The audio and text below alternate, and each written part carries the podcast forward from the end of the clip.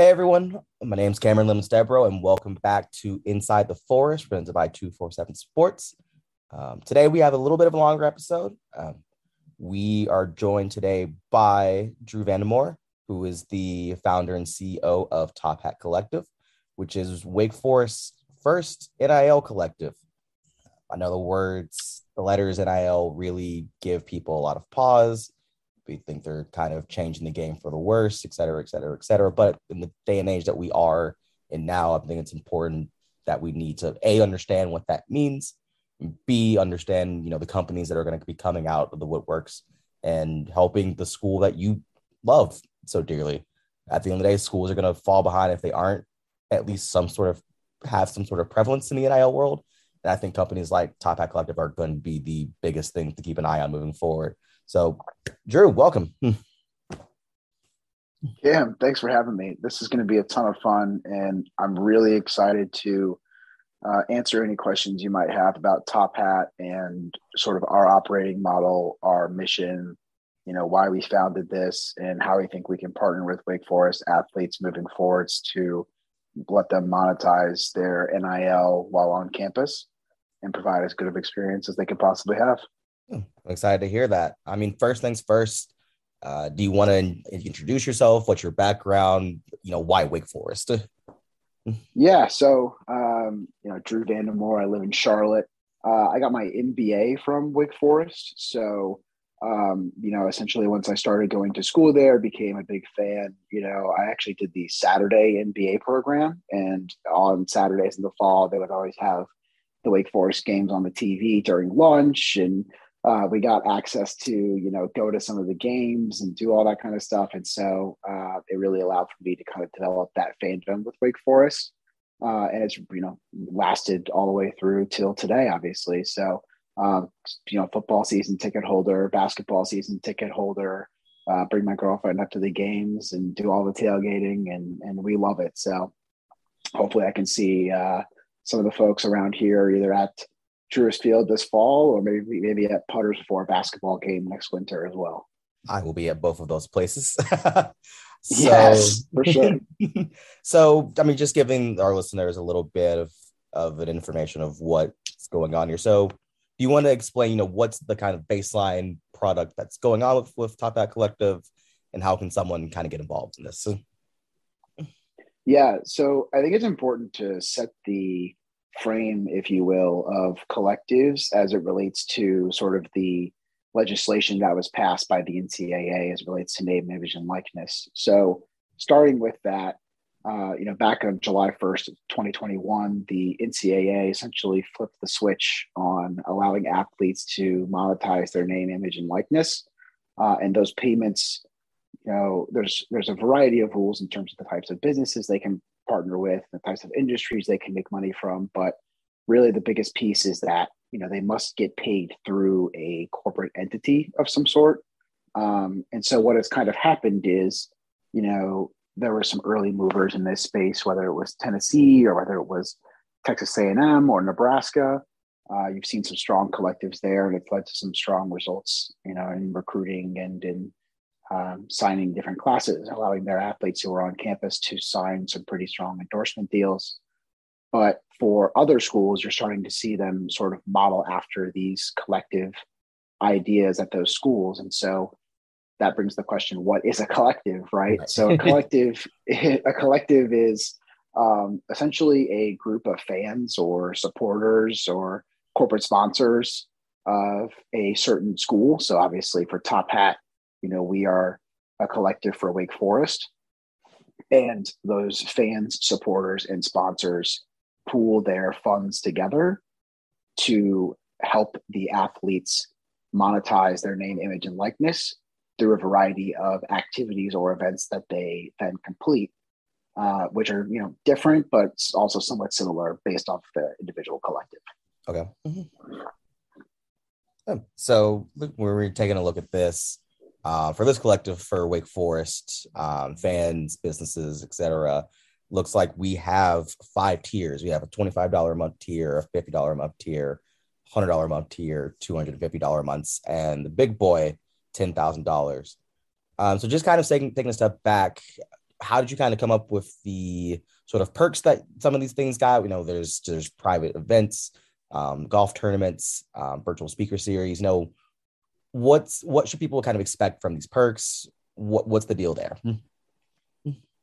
Yeah, so I think the first thing to sort of say, and this relates to that conversation, is we want everyone to be able to have access to this who's a Wake Forest fan. So, you know, in reviewing the uh, sort of existing collective space, if you will, and comparing ourselves to the other member based collectives, we wanted to make sure we set a price range that we felt allowed for everyone to be involved if they wanted to. And so that's why our first tier is at $25 a month. And that gets you essentially, you know, a standard set of benefits, right? You get to access at a regular point in time our events. What I mean by that is we have different levels of registration and access for each event, as well as you get um, sort of a standard perk of being part of our virtual speaker series and you know a few other items as well. And I should point out for all of these tiers that we have right now, you know, these membership benefits are not static. So these change, you know, constantly as we add new corporate sponsors, as we have more athletes, as we have additional ideas and thoughts, whether it's presented to us through the athletes or through our members or through fans on Twitter, whatever it might be, you know, we're sort of open to amending, changing, adding new benefits and, and experiences for our members as they provide that feedback. Um, and then to your point, you know, the memberships go all the way up from $25 all the way up to kind of a more significant commitment in the, you know, 50, 100 and $250 a month space. And each of those allows for our fans and, and supporters to support at a more increased monetized level for our athletes and provide them with, you know, the chance to earn more funds. And as a result, you know, the, the membership benefits increase as you kind of go up the membership tiers. So starting with the field goal, like you did at 25, it's kind of a basic set of benefits. And then getting, you know, the black membership of $10,000 annually commitment uh, obviously comes with a much, uh, you know, stronger set of membership benefits and influence for uh, your donation to the collective. Oh, that all makes sense. Um, I think it's important to know. I mean, that people are going to be priced into different groups, and you know, some people can can kind of take that next step, and some people can't, and that's okay. Um, right. We, big, we, it's it's so important, and I'm sorry to cut you off, Cam. Yeah. It's so important. You know, Wake Forest has such a strong sense of community, and when we looked at setting the model for this, there's a variety of different ways these collectives have been set up across the board. You know, some of them, like Nebraska's, are really three or four high end donors that kind of get together and essentially fund self fund all of the deals for the athletes that they provide deals to. And there's no real chance for the call it you know regular fan or diehard fan mm-hmm. to contribute to that there's no access for those fans to the players on the team they don't necessarily have a sense of increased commitment and they don't necessarily get to feel like they're part of you know this new era in in collegiate athletics and so it was really important when I was looking at the business model of kind of how we were going to set this thing up. I wanted to make sure two things. One, I wanted to make sure that we ensured our athletes are guaranteed the vast majority of all funds raised. So 80% of all funds contributed to Top Hat Collective are guaranteed to go to our athletes. And then two, we wanted to make sure that we were able to align with Wake Forest and Wake Forest fans and say, we need the whole community to be involved, not just three or four people, not just two guys in a suit. We need everybody involved from fans, students, all the way up to, you know, 40 year grads. That makes complete sense. And I kind of wanted to take a step back here. So you said you wanted to align with Wake Forest and Wake Forest fans. Um, a question that's, that's come up is Are you associated in any sort of way with Wake Forest University? Okay, I'm sorry, I can't hear you. Oh, you, oh, can you not hear me? I'm sorry. Um, I was saying so. No, it's okay. Yeah, so a question that uh, that's come up a lot has been, you know, is this run by the university? Is it something sponsored by the university? Um, so is Top Hat something that is, that is kind of affiliated with the Wake Forest University? Hmm. So to answer that directly, no, we are not directly affiliated with Wake Forest University.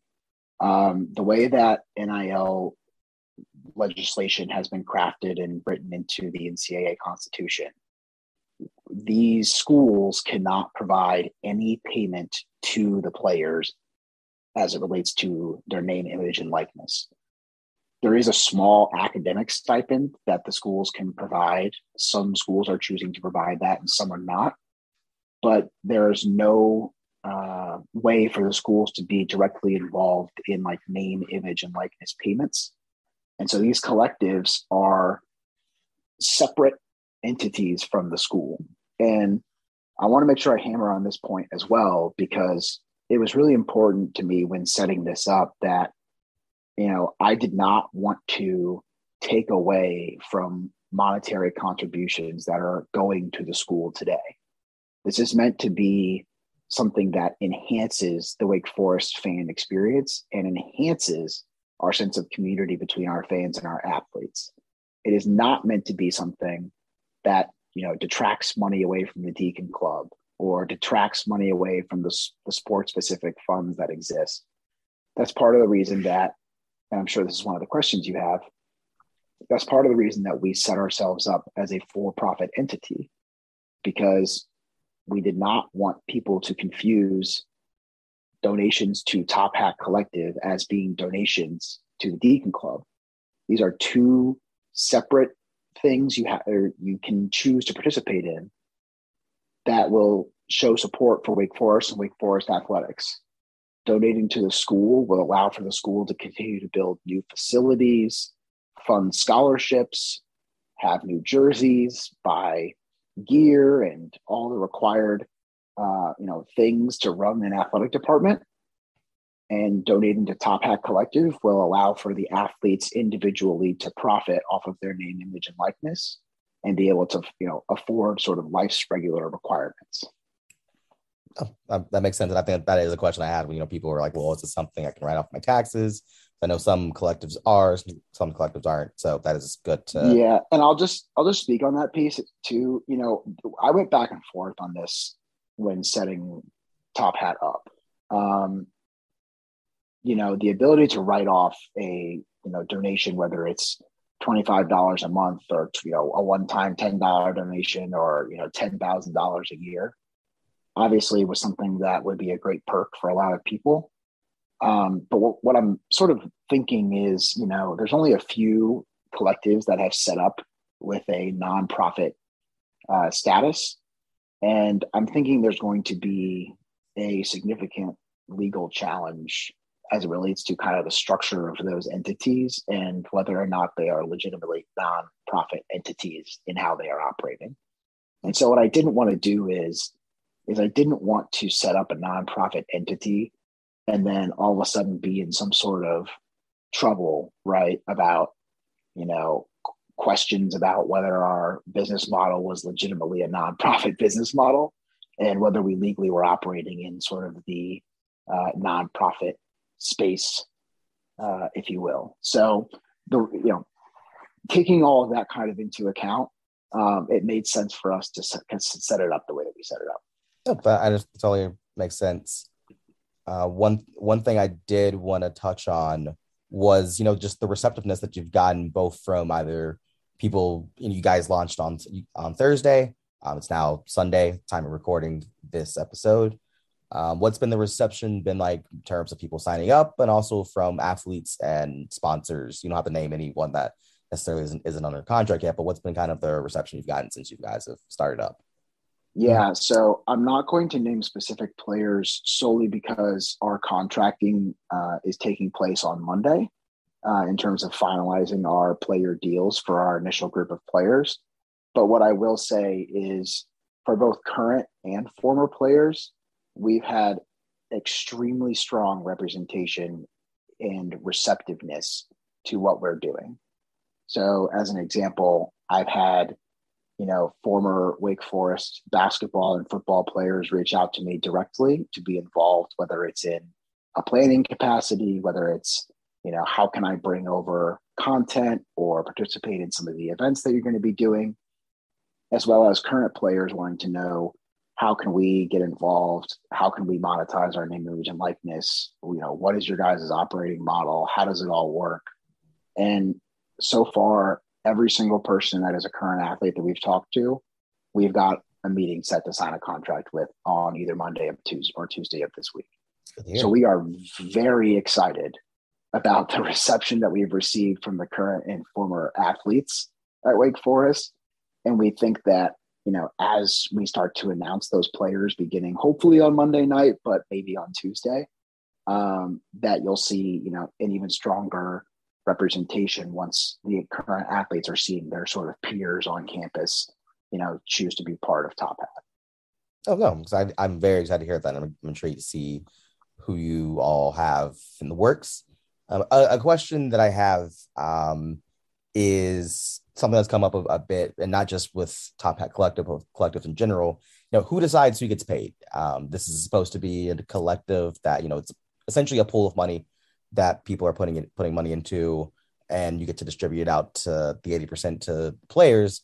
You know, how do you necessarily determine what a I'm just I'm not saying you have them on your contract, but what an AT Perry gets versus someone on the baseball team versus someone on the women's soccer team versus someone on et cetera, right. et cetera. How, how do you delineate who gets paid and how much?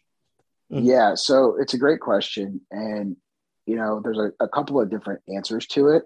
Um, one is just the pure supply and demand aspect, right? So obviously, you know, if you're uh, having an event with one athlete and that athlete is going to be a, call it, um, well-known athlete at Wake Forest, you know, that's going to drive the price of, of paying that athlete to come to that event up. Um, what I do like about the way that we've set our business model up is, you know, we are essentially taking in the uh, funds for our members, like I said, and we are presenting them all with the option to attend certain events. And so what that means is, is if you're an athlete you sort of have the ability to control how much you're making from this. Like I said earlier, you know, we have 80% of the funds guaranteed to go to our athletes that we raise. And so it's not like I can, you know, take in a donation for call it $25 and choose to pocket 20 of that dollars and then pay somebody $5 to show up to an event. You know, it's contractually written into our obligations and I don't even touch the money directly that 80% of the funds we raise will go directly to the athletes. And so, you know, if, as an example, we've had some strong representation and interest in, from the field hockey team, you know, if we're going to set up an event for our field hockey players to get paid, we want to make sure it's worth their time and their while as well. Now, obviously, you know, if it was a well known star player, they're probably going to command, you know, more dollars in order to, right. you know, spend their time to show up to an event. But the sort of you know purpose of this, like I said, is if you're a Wake Forest athlete, we want you to be able to monetize, and by doing that, you know you can sort of control your own destiny in the way that we've set this up. You can show up to one event, or you can show up to ten events. And the more events that you do, the more chances you have to, you know, make it as a, a decent chunk of change, if you will.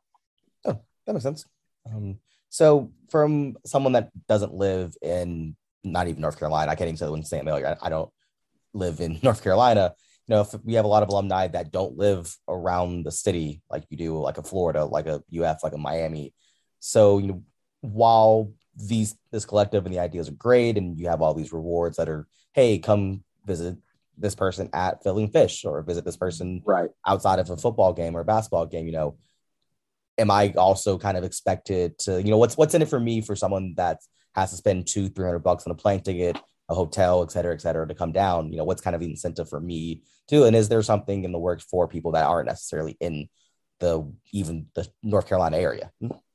Yeah. So I, I think it's important to remember, you know, the purpose of the collective, while we wanted to make sure that we provided benefits to our members and we had, you know, a chance for our members to sort of get something for their money um, the purpose of the collective at the end of the day is to provide funds to the athletes. And so the first thing that I'll say it relates to, you know, sort of the uh, far flung uh, alumni base the the folks outside of call it the Winston Salem area or North Carolina area is, you know, you're still contributing to a very important cause, even if you are not necessarily capitalizing on all of the benefits associated with the package.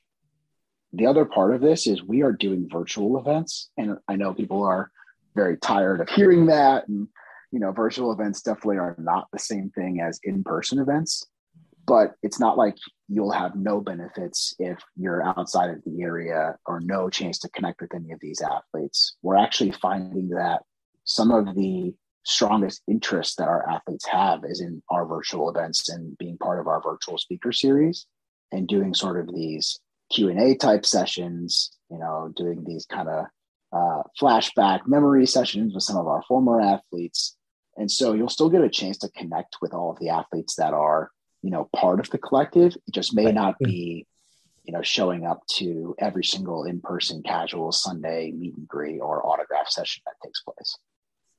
No, that, that definitely that definitely makes sense. Um, you know, and I think that's definitely I wouldn't say it's a sticking point, but I definitely think that's something people have asked me about. You know, there's a lot of there's a big Wake Forest contingency here in DC. You know, it's it's big. And, um, so and, getting and maybe and maybe what I would say too is is Cam, you know, it, just because our current athletes may not be able to go to Washington D.C. and participate in the event, you know, that doesn't mean that if there's not a, a, former Wake Forest athlete in the area that we can't, you know, coordinate an event in that area, or if there's a strong representation of membership in a certain city or location. You know, that doesn't mean that we can't play in something around a Wake Forest road game in the Washington D.C. area, right? Right. I think it's one of those things where I want to be as flexible as possible to provide our members and people who are willing to, you know, contribute their hard-earned money to Top Hat. I want to make sure that they feel like they're, you know, getting their worth, if you will, for their right. membership. And so while, like I said, from some of our standard packages, you know, you may not be able to attend every event we do, you know if if especially obviously the higher up you're you're contributing from a membership package or a one-time donation type perspective. But you know if there's enough representation and enough people that are like hey you know it would make sense to do something in washington d.c because xyz lives here and we have x number of members here you know i think that's something that makes a ton of sense and and these membership benefits are meant to be you know fluid they're meant to be we can add something, subtract something. If something's working, great, we can enhance it. If something's not working, great, we can scrap it and, and you know add a different benefit or look something else up. Yeah, no, I, I hear you. I hear you. Um, so one big thing I, I know people are gonna have asked is transparency. You know, that's kind of why I asked. You know, how are you ensuring the players are getting um, an equitable amount depending on their appearances. But in terms of the entire thing, you know, what kind of oversight or checks and balances are in place that top hats like using the funds appropriately? Is there is it just kind of you making sure that is it there's sort of uh, an athlete alumni board that's like looking over and being like, hey, let's make sure everything's kind of good. What's kind of the transparency piece there? Yeah, so two big steps there. Um, one, we're in the process of creating our advisory council, uh, who will meet semi-annually, so twice a year, in order to ensure that all of the benefits that we are providing are uh, like I said earlier, sort of uh, worthwhile or you know they they make sense. Uh, and two, to make sure that our athletes are being compensated appropriately and that the types of events that we're setting up for them and the types of ways that we're asking them you know, to participate in Top Hat uh, makes sense from their perspective as well. Uh, that that advisory council will have up to 10 members on it and i'm hoping to include representation from former athletes current athletes as well as uh, some membership representation.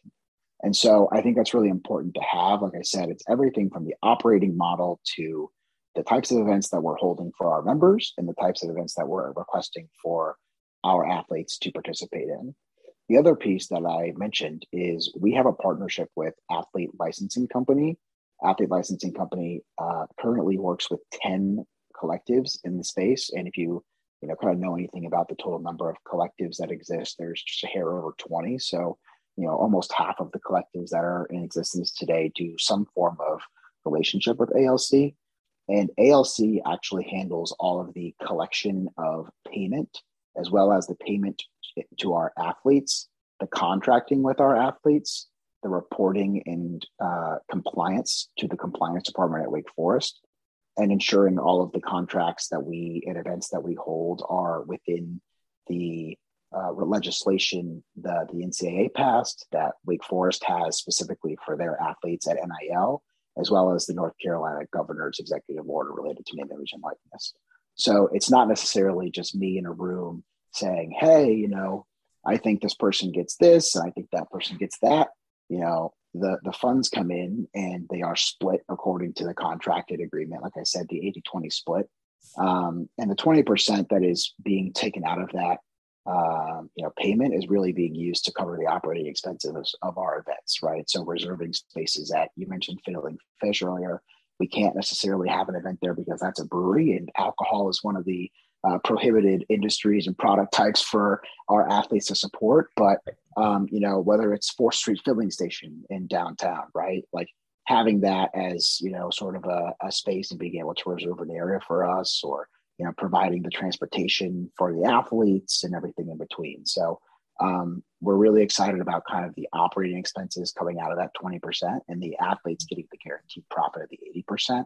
And the partnerships that we have will allow for us to make sure that we're providing the right vehicles for our athletes to profit, as well as, you know, making sure they stay eligible on the field as well. Oh, I think that's good to hear. And they'll definitely ease up some more areas from people. Um, I yeah, only, and I, I, I, just want to expound one more thing on that because, again, the purpose of founding Top Hat is for our Wake Forest athletes to be able to monetize to their maximum ability their name, image, and likeness. And I think it's important for me to also highlight now while we are a membership based collective, that is not going to be the only way that our athletes are going to be able to monetize that name, image, and likeness through us. We've also got the ability to set each of our athletes up to sell um, individualized and personalized gear through the website. So, as an example, if we sign up athlete A, athlete A can, depending on how involved they want to be, set up their own website, create their own logo, sell their own product, sell autographed products, and essentially maximize both you know, sort of the passive revenue streams, if you will, right? Selling and listing right. things online, as well as sort of the in-person event-based experiences where that's, you know, showing up to a Sunday meet and greet or, you know, throwing out a first pitch somewhere or uh, doing a virtual speaker series. Oh, that, that makes sense. That makes sense. Um, I really only have one more question for you. Um, I don't want to keep you too long, and this is, um, but it's been been very informative for you um, for this, and I thank you for coming on here. Um, my last little, just little question is, you know, where, what do you kind of see the end goal with this being for Top Hat Club? I mean, it, I, th- I think we can all agree Wake Forest is a, while there we have a very rabid fan base and a very loving fan base. At the end of the day, the numbers of people aren't the same. You're not you're not finding the same weight classes as you are at Alabama, as an LSU, as a Florida State.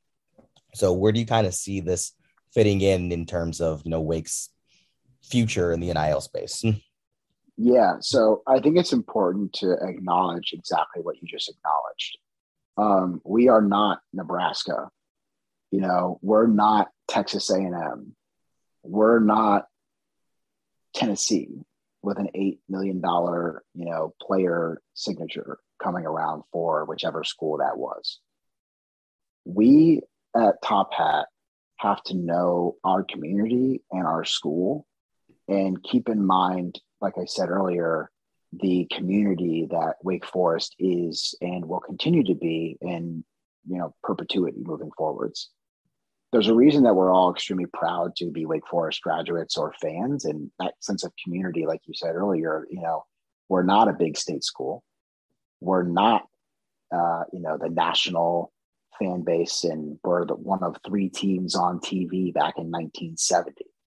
You know, we are a dedicated group of fans who want to support our athletes, especially in what I'm considering to be the most turbulent time in college athletics, probably ever. Right. What I'm happy to say is, you know, we are the first collective in the state of North Carolina uh, Wake Forest can be a leader in this space. There's no reason that this can't be extremely successful for our athletes providing them the ability, like I said, to monetize their name, image, and likeness, make you know as much money as they possibly can from this, and also provide them options. Right. Right. If you're a, a current athlete that is considering entering, you know, the NFL or NBA draft, and one of your concerns is the ability to make compensation to provide funds for either your family or yourself or whatever it may be you know we want to remove that as a barrier for you to uh, you know consider whether you're going to go to the draft or not you want we want to make sure that our athletes know you know money's not going to be an issue and community and sense of community when i step on campus is not going to be an issue i'm going to have the support of the fan base from the very beginning and it kind of goes back to you know all of the athletes that we're going to get involved the vast majority of them are not going to be just the star players. You know, it's not, you mentioned A.T. Perry earlier, it's not going to just be the star wide receiver, and it's not going to just be the star quarterback or the star point guard. There's going to be members of the baseball team, there's going to be members of the field hockey team. There's going to be members of all the different, you know, great sports that we have across Wake Forest campus that are going to be involved in this. And a lot of those people come from a, a, far, far place away. They come from outside the state of North Carolina. And for them to be able to know that there's, you know, a community that supports them, a community that cares about them, and they were going to be able to make some some money while they're on campus through their name, image, and likeness as well. That's kind of the success that we want to, you know, have with Top Hat. And whether that's us signing an $8 million player, you know, probably not. But for us to be able to support our athletes and provide that experience to them while they're on campus and remove any barrier for them wanting to be on campus in Winston-Salem. That's the goal of the collective. Oh, I love, I, I, love, love to hear that answer. I love it. Uh, so Drew, thank you so much for joining us. Uh, can you let the listeners know where to find you, how to find you, questions, comments, concerns, etc. yeah. So the website is tophatcollective.com, all one word. You can follow us on Twitter at top hat underscore call. That's C O L L. We're also on Facebook and Instagram. So give us a follow there as well. We post content across all platforms, and you can sign up for the site at tophatcollective.com. And I hope that I've alleviated any questions anybody may have. If not, you're more than welcome to reach out to us via email as well at support at tophatcollective.com. Oh, that was great. Uh, thank you, Drew, so, so much for coming on the podcast. Um, and we'll be right back right after a word from our sponsors.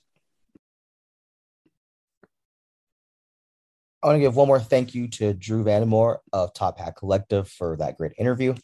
Um, but before I talk a little bit more about NIL and what it means for Wake Forest, I want to start a new segment here on the podcast, which is the weekly Wake recap. Uh, I do want to make sure I touch on all Wake Forest sports as much as I possibly can. Like I said in the inaugural podcast, I don't want this to be just a football, just a basketball, just a big two, maybe even big three kind of podcast. This is supposed to be about Wake Forest and everything about Wake Forest. I want to make sure I'm highlighting the sports that, you know, they might not be revenue sports. That doesn't make them not sports at all. Um, I want to start this out with a major shout out to the Wake Forest dance team. I know someone that doesn't get a lot of spotlight. We kind of just think of them as the young women that are there at football games, basketball games, all the sporting events, um, kind of just pumping up the crowd alongside the cheerleaders. But the Wake Forest dance team actually qualified this past weekend for the NDA championships in Daytona Beach. Um, it was their first time competing in NDA in, in over 10 years, I believe. And they actually they performed extremely well. They placed top 15 they're in one of the toughest divisions, and I think they deserve a major shout out for it's a big accomplishment, regardless of the fact that they're not, you know, a, a basketball, football, etc. They still work their tails off, and they perform well. in Wake Forest athletics in all forms should be should be celebrated. Uh, turning the page to Wake Forest baseball. Um, it's been a good year for Tom Walter for the team. Um, they're inching towards possibly ho- hosting a regional and they backed up some good results this weekend, um, this past week, by a win over Elon, six four on Wednesday, and this weekend sweeping Duke at home. Um, it was today's game was uh, 16-11 was a little, little bit closer than we would like, but the fact that they got four wins out of this week is a great is a absolutely great thing. Um, I don't really understand why they're not ranked. Um, I don't control that, but I think at this point it's a bit absurd that they aren't ranked. Uh, moving on to the men's tennis team, uh, top 10 team, always a dangerous team when it comes to NCAAs, which are approaching quicker than we think. Had a successful week this week, going 3 and 0, taking down Clemson on Friday, and then uh, better than expected Georgia Tech team on, on today, followed by a win over Campbell. Uh, Wake Forest women's team, you know, uh, have been a team that has been close and close and close the past year and and really haven't been able to put like that marquee win on their schedule. Um, really had an had an up and down week this week. Uh, after a tough loss to Duke, um, three four on Sunday, they came back and went to Virginia. Um, was really really touch and go there, but fell to Virginia. Bounced back to bounce back on Sunday with the five two win over Virginia Tech. Um, they're going to be a team that's probably going to slot in as a two seed to whatever regional they are in, and they're going to be a team that absolutely no one wants to play. Um, I know they haven't had like that marquee win, but they're still a team that can take a doubles point. They can they have strong singles up and down. They're still playing without Cassie Wooten right now. Um, they can be a team that could easily upset a upset a one seed and make their way to the top 16. So I know a thing that people are kind of worried about. Well, should they be worried about? Yes, no, depends. What's the men's basketball team doing right now? You know, we've we've seen people declare. We've had Daivien Williamson declare, Jake LaRavia, Isaiah Mucius, um, Dallas Walton. So basically, everyone who could have declared did. Um, that's not indicative of anything going on with the program, nor is it indicative of if they're going to go or not. Um, the only way you can get feedback, whether you want to play in the NBA or overseas, is by declaring. You're still able to come back. I know Daivien Williamson did um, sign with an agent, but the new rules state that you can sign with an agent as long as they're NCAA certified and still return and maintain your eligibility. And just the hold any worries, yes, the agent Daivien Williamson signed with is NCAA certified. So I don't think that's indicative of whether or not he's coming back or not. We just, I think all the guys are, I know all the guys are trying to just exhaust their options and make the best decision for them. While we all love to have them back, at the end of the day, this is a business in both in both ways for both us wanting them back and them wanting to come back or go. They need to make the best decision for, them, for themselves. We've also seen Carter Whitt go to the portal. Um, I think we all kind of expected that after this year. Uh, I think we all wish him the best and where he goes, and and I'll be rooting for him no matter, no matter where he where he lands. Cam, what's going on with the portal? Is it, are Wake closing on any targets? Are they going to be? Are they having any visits coming in? I'm not really worried about anyone visiting. Um, not really trying to say that as a well, you know, I know some things that you don't. It's no one visited last year before they committed. It's okay if someone doesn't take a visit right now. There's a lot of people. There are over a thousand people in the portal. Just think about how insane that is. There's over a thousand people in the portal.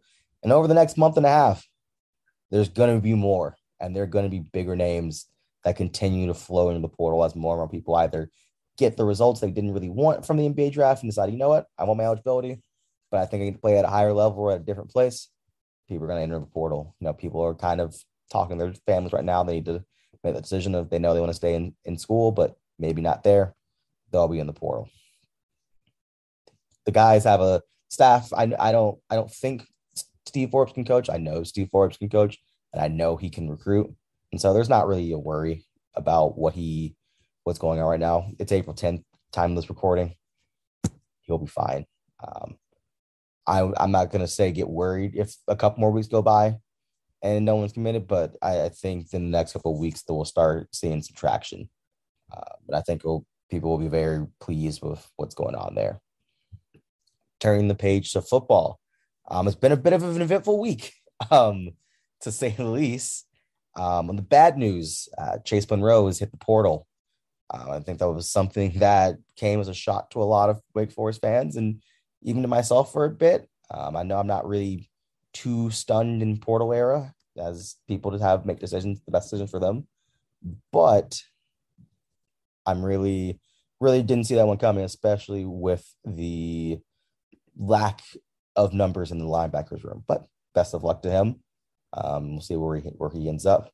Um, it's reported on 247sports.com. Defensive tackle Will Smart decided to take a medical disqualification and become a student coach. Really hate it for Will Smart, super nice kid out of New Jersey. Really had really flashed towards the end of the COVID shortened 2020 season when they needed some depth and made the best of it and was really excited to see what he what he could do this this year and next year. And the injuries just kind of piled up for there and he decided to hang up the cleats. Um, the same thing can be said for redshirt freshman Joshua Sasanya um, out of North Carolina. Really, another blow to the linebacker room, a place that you really didn't need another hit to. Um, but yeah, another guy that, that two injuries just kind of piled up and is deciding to call it quits. Um, we really hate it for that um, for those guys. Um, what it does do is open up two scholarships, and I don't think I know the will be using them. Um, there, there's going to be a handful of positions that they are going to need to explore the transfer portal for, and I don't think there there might be one or two guys in right now that they might say no, it's tires on them but ultimately they're going to kind of evaluate things as this next wave of portals come through. Oh, there is going to be another wave of portals, by the way. Um, everyone's finishing up their spring practices, their spring games. The conversations are being had with position coaches across the country. There's going to be a massive wave of people in the transfer portal. So just because someone's not in the portal right now doesn't mean they won't be a target in a day or two or three.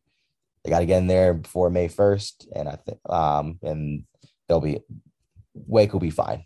Um, I know Wake. I, I'm 99.9% sure one of the scholarships will be going to a linebacker. Um, I mean, I've heard some great things about Ryan Smenda, about Chaz Jones. Uh, Dylan Hazen has put up some good t- some some good pra- plays and practices. Uh, Quincy Bryan has as well. Jalen Hudson's getting there. Um, one thing is really just you can't go into the season though with two certains and then a bunch of maybes. And that that's kind of where they're at right now. Um, you know, eventually you got to throw guys like Hazen and Bryan and Hudson into the fire, but you don't want to go into things like that. No, Ryan Ryan Smenda and Chase Jones have elevated their games from what I've heard, and I think that the drop off is enough between those two guys and what they have next that you just can't feel comfortable going to the season without something else either in between or at that or at that next level. Um, I don't know if you get an older guy, I'd probably lean towards a younger body, especially because you just lost uh, Josh Osanya. Um, and, you know, you don't really want to sit here and get a grad transfer guy. And then next year you're like, well, we're at Chaz Jones. And then, you know, if Hazen and Brian and Hudson are, if you would need all of them to pan out at that point, whether if you get a younger guy, you're like, okay, cool. If he's good enough to play a lot like a linebacker version of uh, Malik Mustapha, um, who is progressing nicely from his ACL injury, I've been told. Um, if you get a guy like that in your linebacker room that can really elevate that, elevate everyone else, you feel a lot better moving forward. So I'm pretty sure they'll use they'll use one there. Around the rest of the, the team, I could see them going safety. Um, AJ Williams has had a pretty good, pretty good spring camp. Um, it's been a nice little rejuvenation for him. Uh, Chandler Garnes, this is the Garnes hype, hype club here. It's had a really good spring. Um, we'll, we'll, have Kobe Davis back in the fall. Um, Mustapha's on track. Well, that's we'll see. He's on track. JJ Roberts um, it was in the pit for a bit this this spring, but made it out. Um, they're excited to have him back. Um, same with Evan Slocum. They're they'll, they'll I think they'll have him back for this for this fall. So, well, I think I could see them going in safety. Um, I don't know if I would if I would want that. I'm I'm I'm on the fence there. Um, defensive tackle, I could definitely see them going to the to the portal for if an if an older guy popped up. Nothing against the guys in the room. Uh, Kobie Turner is a man of maximum boys. Dion Berg Dion Bergon is a really really good defensive tackle. Tyler Williams is good, but is often injured. Uh, Kevin Pointer has been good. Bernard Gooden's flashed a bit. Um, Justin Williams, I don't know if he's I, I don't know if the light's coming on yet. And you have Jalen Swindle coming off an, um, an injury, and he's not really going to be a factor this year. So, I mean, you have one in Kobie, one in Dion, one in Pointer. You got three guys you feel great about. A fourth, if you feel good that Ty- Tyler Williams can stay healthy. But then if an if an injury comes down, you you're throwing some guys in there that might not that might not be ready. And I don't know if you want that at defensive tackle. That's one of the spots you might not, might not need, might not, you don't want it. We've seen what happens when intermatched offensive or defensive lines play play bigger teams, and it's not pretty. So, but you know, the week's going to go on, and I think we'll get some more clarity on there. We have the spring game coming up on Saturday. I will not be there, unfortunately. Um, I'll be in town on Thursday, but I'm, I'm excited to, to at least watch the spring game. I hope you guys all get out for that weekend. There's supposed to be some nice weather. You'll get the spring game. There's some there's some baseball, there's some tennis going on. It'll be a good, good, good weekend of WIC sports. Looking towards NIL, sort of the the entire antithesis, the entire just premise of this of this podcast today. So I understand Wake Forest and NIL doesn't seem like something that would go together. Um, something that it's something that even earlier in the interview that you know you got to understand that Wake Forest isn't a Clemson. They aren't an LSU. They aren't a Bama. They're not this state school that churns out 30, 40, 50,000 graduates a year. That's not them. That's not who they'll ever be. You know, Wake Forest will never want to be a, t- a school that that throws out that many people. And so I can get sort of the hesitation around, you know, if NIL is just some sort of glorified pay to play scheme or idea that the NCAA just isn't really refing, and the NCAA just isn't refing it. I mean, there's a, there are guys in the portal that are seeking out the best deals. There are high schoolers that are the top of the top that are like, well, you know, alongside, am I going to get sent to the NFL? I need to see what the NIL situation is. And I know that's a scary thought, and I know that's something that people are like, well, this is ruining the game. Is it any really differently than what's happened in the past? I mean, we kind of, I know people like to have the idea that they were really, you know, it's about the team on the front, not the, not the player on the back. And they're, I mean, and even still, once guys go to school, they are, they are about that school. They are, you know, OBJ is about LSU. Caleb Williams now he's at USC is, is going to be about USC. Bryce Young is about Alabama. Sam Hartman is about Wake Forest but I think it's an asinine thing to sit there and kind of say, oh no, kids are now going to start looking for the best deal anywhere they go. I mean, we just had two weeks ago, Fred Taylor, one of the best college running backs and one and a great NFL running back, led Florida to a national championship in 1996. Went on the record and was like, "Yeah, UGA gave me 50k to come to their school he kept it and got a better deal at Florida. Like people like the guys at those the top of the top of the top are the ones that everyone understands. Like we this isn't new. This is not something new. And so I I understand how fearful it can be like, whoa, it's just gonna figure out who's gonna give deals here and there. The people that care about deals were always the people who are gonna care about deals. That's just how it is, that's just how it's gonna go but that's not who Wake's gonna be recruiting. Now, not every single person in the top 100, 150 in football, top 10, 15 in basketball are going to solely be about NIL deals. And, you know, where can I get, can I make this $8 million over four years really quickly? That's not what it's going to be. There's always, there's always guys that end up there. It's not like Stanford recruits at a high level football because they, they've got some NIL deals people do really care about school and care about the connections that those that comes with that comes with that. It's part of the draw there. But if you're awake, you can't be someone that falls behind. And I think that's why me personally, I, I'm I'm all for supporting it as long as you play within the boundaries of of the rules, which everyone essentially is right now because there are no rules. But you can't fight with one hand tied behind your back when you're already fighting with one hand tied behind your back. Wake Forest is already fighting with one hand tied behind their back in terms of recruiting, just because of who they are as Wake Forest. I know this the, the school we love. we all really enjoyed cheering for. You know, the underdog stories, and we love the A.T. Perry, we love the Caelen Carsons, we love the Gavin Holmes, we love the even Alondes Williams was essentially riding the bench and wasn't even close to looking like an ACC player of the year at, at well, a, a Big 12 player of the year at Oklahoma. Like we love these these under these underdog stories, and they're, they're what make college sports great. I mean, even look at Jake LaRavia coming from Indiana State. Sure, Larry Bird, great, cool. But like there's a there's a difference between that and jumping up to the ACC.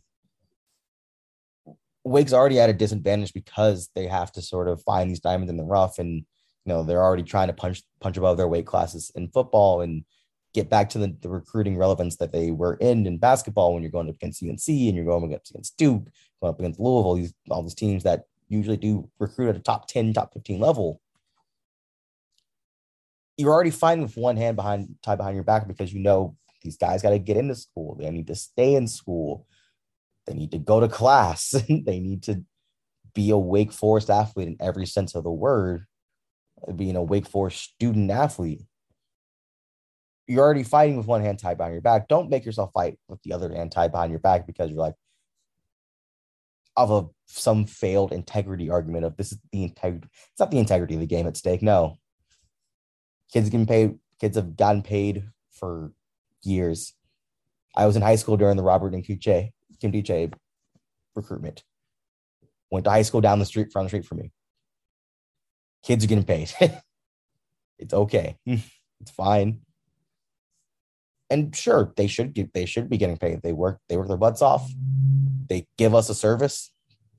We all love them when they're catching touchdowns in overtime, winning us winning national championships left and right. Whatever, if they get paid a couple hundred bucks to be the spokesperson for some sour sour punch straws. No one like or their favorite hometown pizzeria.